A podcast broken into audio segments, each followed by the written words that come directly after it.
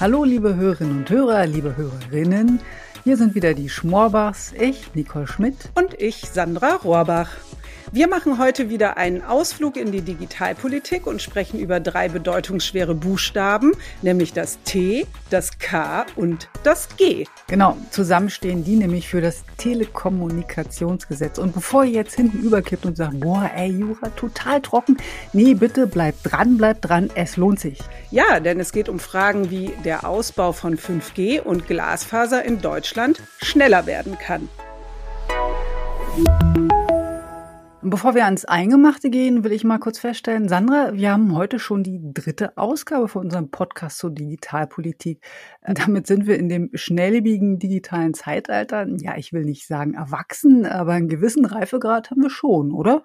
Ja, stimmt, Nicole. Äh, so ganz taufrisch sind wir beide ja nicht mehr, ne? Aber das Gute ist ja, wenn es um Digitalisierung geht, werden Dinge und Sachen schneller alt als die Menschen, also äh, gefühlt, ne? Ein Smartphone zum Beispiel, zwei Jahre alt, zack, ist die nächste Generation schon längst da. Hm, ja, stimmt. Oder so ein Fernseher, ne? Zehn Jahre, zick, zack, und schon ist das Ding nicht nur alt, sondern uralt Lavendel. Das Innovationstempo jedenfalls ist in der Telekommunikationsbranche einfach enorm hoch. Vor gut zehn Jahren, da haben wir gerade mal LTE eingeführt, zu dem Zeitpunkt ein echter Sprung in der mobilen Kommunikation. Ja, stimmt. Ich erinnere mich. Der erste LTE-Mast der Telekom in Küritz an der Knatter vor den Toren Berlins im schönen Brandenburg. Ja, im schönen Brandenburg. Und jetzt sind wir schon bei 5G gelandet, der nächsten Mobilfunkgeneration. Also innerhalb von zehn Jahren macht die Technologiewelt echt riesige Sprünge. Nicht nur in der Mobilfunkwelt, sondern auch beim Festnetzausbau vor zehn Jahren wären Bandbreiten zu Hause von 100, 250 bis zu 1000 Mbit die Sekunde undenkbar gewesen. Ja, du sagst es, das sind echt riesige technische Sprünge. Aber, ähm, und da sind wir jetzt auch bei unserem heutigen Podcast-Thema gelandet, der Regulierungsrahmen oder das dazugehörige Gesetz, nämlich das Telekommunikationsgesetz, das hoppelt dieser Entwicklung doch noch etwas hinterher. Und deswegen soll es ja noch in diesem Jahr und noch in dieser Legislaturperiode endgültig modernisiert werden. Richtig. Gerade befinden sich Bundesregierung und die Bundesländer im Gesetzgebungsverfahren zur Neufassung oder Modernisierung des TKG. Sprich, es haben Ausschusssitzungen stattgefunden, Lesungen im Bundestag und Beratungen beziehungsweise Abstimmungen im Bundesrat. Ja, übrigens, du hast es gerade gesagt, ne, TKG, also T und K und G. So wird von den Insidern das Gesetz kurz und liebevoll genannt. Genau. Und das TKG gibt es seit 1996. Das ist also sage und schreibe schon 25 Jahre alt, also ein Vierteljahrhundert uralt in Bezug auf die technischen Entwicklungen. Die letzte Neufassung ist von 2004. Da gab es ja noch nicht mal Smartphones. Also es wird höchste Zeit für den Gesetzgeber mal wieder Hand anzulegen und die schonungslose Wahrheit, die sieht ja auch so aus, äh, das Gesetz braucht jetzt nicht nur so ein bisschen Botox und Facelifting oder so, nee, nee, da muss schon so eine echte Frischzellenkur zur Verjüngung ran, ne? Ja, Nicole, du hast es gesagt, das sind die ungeschminkten Wahrheiten. Und warum das Telekommunikationsgesetz auf die Schönheitsfarm gehört, darüber wollen wir jetzt, liebe Hörerinnen, mit Nick Kriegeskotte sprechen. Er ist bei unserem Branchen- und Digitalverband Bitkom der Leiter des Bereichs Infrastruktur und Regulierung. Herzlich willkommen, Nick Kriegeskotte, beim Telekom Netz Podcast. Vielen Dank, dass wir die Gelegenheit haben, über das spannende Thema miteinander zu sprechen. Ja, Herr Kriegeskotter, da packen wir doch die Gelegenheit gleich beim Schopfe und fangen wir zur Einstimmung mit etwas Leichtem an. Ähm, mal so ganz grundsätzlich gefragt, welche Relevanz hat das TKG eigentlich im Alltag? Also was wird im Telekommunikationsgesetz so alles geregelt? Und äh, da reichen gern erstmal ein paar Stichworte als Auflockerungsübung. Telekommunikation betrifft uns ja alle. Wir nutzen täglich unsere Handys und das Internet. Und wir haben gerade auch gehört, wie alt das Telekommunikationsgesetz schon ist. Und es stammt eben aus der Zeit, wo man damals das Ministerium für Post und Telekommunikation privatisiert hat. Und das war der Kern des Ganzen, sodass auch heute noch die Marktregulierung, wie es heißt, also der Zugang, den marktmächtige Unternehmen gewähren müssen ihren Wettbewerbern und welche Entgelte sie dafür nehmen dürfen, ist nach wie vor Bestandteil des Telekommunikationsgesetzes. Aber über die Jahre ist da jede Menge dazugekommen. Also heute ist viel geregelt über Kundenschutz, also beispielsweise wie Warteschleifen funktionieren, wie der Notruf zu gewährleisten ist, wie Rufnummern vergeben werden aber auch ganz entscheidende Voraussetzungen für den Mobilfunk, nämlich wie Frequenzen vergeben werden. Wenn wir den konkreten Ausbau anschauen, welche Möglichkeiten Telekommunikationsunternehmen haben, öffentliche Wege mit zu benutzen, dann ist geregelt die öffentliche Sicherheit, also wie Unternehmen die Sicherheit ihrer Netze gewährleisten, aber auch welche Möglichkeiten Sicherheitsbehörden haben, Auskünfte aus den Netzen zu bekommen und nicht zuletzt auch die Aufgaben und die Organisation der Bundesnetzagentur als Aufsichtsbehörde. Nun ist es für die Bundesregierung das erklärte Ziel, in Zukunft schnell und flächendeckend Gigabit-Netze auszubauen. Äh, wie will man nun dieses Versprechen einlösen? Also wo schlägt sich das im Gesetzestext nieder? Man hat einige Möglichkeiten genutzt, den Ausbau zu vereinfachen. Gerade angesprochen die Wegerechte, also die Möglichkeit der Telekommunikationsunternehmen, öffentliche Wege mitzubenutzen. Das hat man ausgeweitet auf Wirtschaftswege und auch auf Feldwege. Das macht den Ausbau einfacher. Man hat Erleichterungen geschaffen, sogenannte mindertiefe Verlegetechniken einzusetzen. Also es ist heute so, dass man eben Möglichkeiten hat, nicht mehr klassisch im Tiefbau die Glasfaserleitungen tief einzugraben, was sehr aufwendig ist, sondern eben mit modernen Verfahren das im Prinzip mit einem Schlitz in der Straße zu verlegen. Das geht deutlich schneller und hilft eben den Ausbau zu beschleunigen.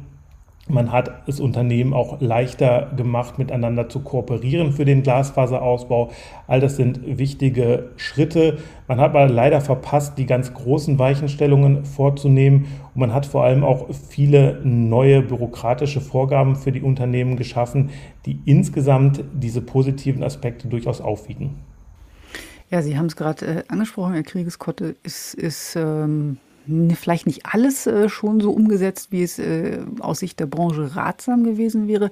Ähm, deswegen noch mal ein bisschen äh, geschärft den Blick. Wo wären denn noch Schönheitsreparaturen im Gesetzentwurf vorzunehmen, falls da überhaupt noch was geht? Also sprich, würde, wo würde es aus Ihrer Branchensicht noch Nachbesserungsbedarf geben und wo hätte man sich sogar vielleicht ein bisschen mehr erhofft?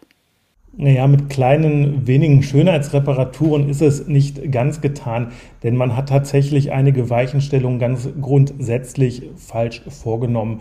Man hat also viele gesetzliche Vorgaben geschafft, zum Beispiel beim sogenannten Universaldienst, also der Gewährleistung eben des Zugangs zum Internet für jeden, aber auch bei den Frequenzen, wo man eben jetzt den Unternehmen sehr starke gesetzliche Vorgaben macht und eben nicht den Wettbewerb gestärkt hat, der eigentlich dazu geführt hat, dass wir in Deutschland die Netze schon ganz gut ausgebaut haben, was der richtige Weg ist, auch weiter voranzukommen. Und insofern hat man sich dann auch noch dazu entschlossen, im Bereich vom Verbraucherschutz viele neue Vorgaben zu machen, die eigentlich keinen Mehrwert schaffen für die Verbraucherinnen und Verbraucher, weil sie auch heute schon mit Produktinformationsblättern gute Übersichten bekommen über die Produkte, die zur Verfügung stehen. Das wird jetzt nochmal gedoppelt mit Vertragszusammenfassungen. Man hat Unternehmen verpflichtet, sehr weit vorausschauend Netzplanungen zu veröffentlichen für den Mobilfunk, aber insbesondere auch noch weitergehend im Festnetz, sodass man eben ein sehr bürokratisches Gesamtpaket mit auch sehr starken Belastungen für die Branche geschnürt hat. Also ähm, ich darf mal kurz zusammenfassen. Es gibt zwar viele Verbesserungen im TKG im Hinblick auf den schnelleren Breitbandausbau in Deutschland und gleichzeitig äh, hinkt die Politik doch an einigen Stellen ein wenig hinterher, und zwar ihrem eigenen Anspruch, Freiräume und Rechtssicherheit zu schaffen für Investitionen. Also nochmal anders gefragt, Herr Kriegeskotte, wird die TKG-Novelle helfen, die Digitalisierung in Deutschland schneller zu machen? Die Digitalisierung in Deutschland, die scheitert ja nicht am Breitbandausbau. Denn wir haben in der Corona-Pandemie ja durchaus erlebt, dass wir Internetzugänge in Deutschland haben, die dort die Teilhabe gut ermöglichen und die uns auch in der Corona-Pandemie bewiesen haben, dass durchaus in der Gesamtheit die Bandbreiten zur Verfügung stehen, die wir heute schon brauchen. Digitalisierung insgesamt ist natürlich ein sehr breites Thema und da hat uns Corona auch die Defizite klar aufgezeigt. Die liegen aber weniger im Bereich des Breitbandausbaus als mehr im Bereich der Digitalisierung der Schulen Bereich der Digitalisierung der öffentlichen Verwaltung und auch des Gesundheitsdienstes. Also das sind alles ganz wesentliche Baustellen, wo wir gucken müssen als Gesamtstaat, ob wir da schon die Strukturen haben, die wir brauchen, um das zu lösen, um das anzugehen. Es geht weit über das TKG hinaus, aber nichtsdestotrotz müssen wir natürlich beim Breitbandausbau auch weiter vorankommen mit Glasfaser und 5G, um die Bandbreiten für die Zukunftsfähigkeit zu schaffen. Mhm. Und äh, eine Frage zum äh, folgenden Ablauf, Herr Kriegeskotte. Wie kommt es denn jetzt zur Novelle? Also die zweite Runde Bundesrat steht noch aus, ähm, aber wird das Gesetz noch in dieser Legislaturperiode verabschiedet oder wird es ähm, zu knapp? Wir gehen davon aus, dass es jetzt kurzfristig auch vom Bundesrat eine Zustimmung erfährt. Andernfalls müsste man wahrscheinlich den Vermittlungsausschuss anrufen. Der Bundestag hat es bereits beschlossen, aber wir sind ohnehin schon ziemlich spät dran, denn die TKG-Novelle basiert auf einer EU-Richtlinie und die hätte Deutschland eigentlich schon im Dezember umsetzen müssen. Letzte Frage, Herr Kriegeskotte. Botox, Facelifting oder Frischzellenkur, Ihre Einschätzung zur TKG-Novelle. Wird das neue Gesetz zeitlos schön sein oder sehen wir da einen ganz neuen, frischen, modernen Look? Das Gesetz heißt zwar Telekommunikationsmodernisierungsgesetz, aber diese Modernisierung, die ist nicht wirklich gelungen. Wenn man es mit shabby chic bezeichnen möchte, dann mag das stimmen. Aber im Fußball gilt, wie auch für das TKG, nach dem Spiel ist vor dem Spiel. Also es wird nicht die letzte TKG-Novelle gewesen sein. Ja, vielen Dank, Herr Kriegeskotte, für Ihre Einschätzung. Nach dem Spiel ist vor dem Spiel, das gefällt mir gut. Schön, dass Sie bei uns waren und unseren Telekom-Netz-Podcast bereichert haben. Vielen Dank, dass ich dabei sein durfte und allen Zuhörerinnen und Zuhörern vielen Dank fürs Zuhören. Wenn ihr Anregungen und Kommentare habt, schreibt uns unter podcast.telekom.de. Wir freuen uns über Post. Und hören können wir uns wieder in vier Wochen. Bis dahin senden hier wie gewohnt jeden Donnerstag unsere Telekom-Netz-Podcast-KollegInnen Steffi Halle und Georg von Wagner. Also bitte wieder einschalten. Und bis dahin sagen Tschüss, eure Schmorbachs, Nicole Schmidt und Sandra Rohrbach.